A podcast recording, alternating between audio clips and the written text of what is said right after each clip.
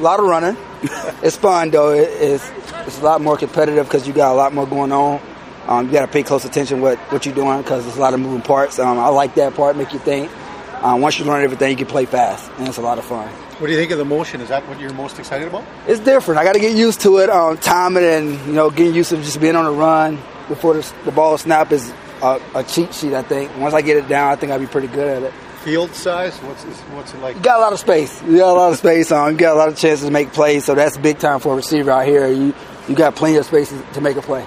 A lot of space and a 20 second play clock. Yeah, you, you got to play fast. I tell you that. That's, that's one of the things you got to get used to is the speed of the game. Um, once you get that down pat, you get your legs in shape, you get your breath. Mm-hmm. Uh, you can be dominant if you're, you're, a good player out here. You know, I was, I was out for a while, and um, I got a five year old son, and I always wanted my son to see me play football, and uh, I think this will give him a chance to watch me play. You know, when I was in the league, um, I played. My son was really, really young. He was like a few months old, right before I got done, and I was like, I got a chance to come out here. I was like, I'm gonna take it. I want to play in front of my son.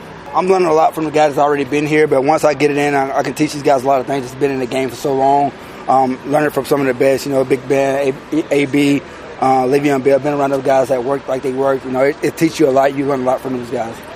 Do you come here hoping to bring? I mean, you want to make make a spot, obviously, and, and earn a spot that you can kind of bring a veteran presence too, but you're also competing for a job. So how do you balance those two? You just come out here and just do your job. It, yeah. That's at the end of the day. I don't care where you at, uh, what what country doesn't matter. You get a chance to go play football. You got to come out here and show what you're capable of doing.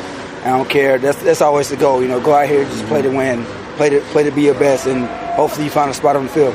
Last time you played was what 2020 in the XFL, right? Yes, sir. Yeah. Yes, sir. So what have you been doing since then and now? And I know I've, I've been doing a lot. Um, I've been, I, I, train. I've been training a lot. Uh, I work out twice a day. That's always been something I've been love to do. But I've been spending a lot of time with my family. That was that's key. My family is so. There's a lot of downtime.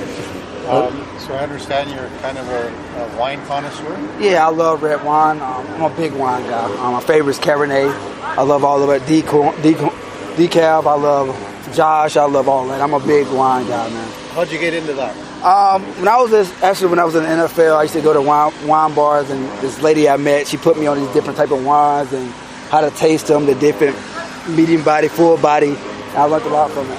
What did you know about the CFL prior to coming? I know you signed with Saskatchewan and you play for them, but when like, have you did you know about the CFL when you played in the NFL? Or I knew about it. You know, yeah. um, I knew a lot of guys I played with that came out here. Nick Marshall's out here. I know Jonathan Mincy used to play out here. Jonathan Rose played out here. Mm-hmm. Know a lot of those guys that played with me in Auburn that played out here for a while. So I knew about it. I just didn't know all the rules and all the, how the game worked until I got mm-hmm. here. You know.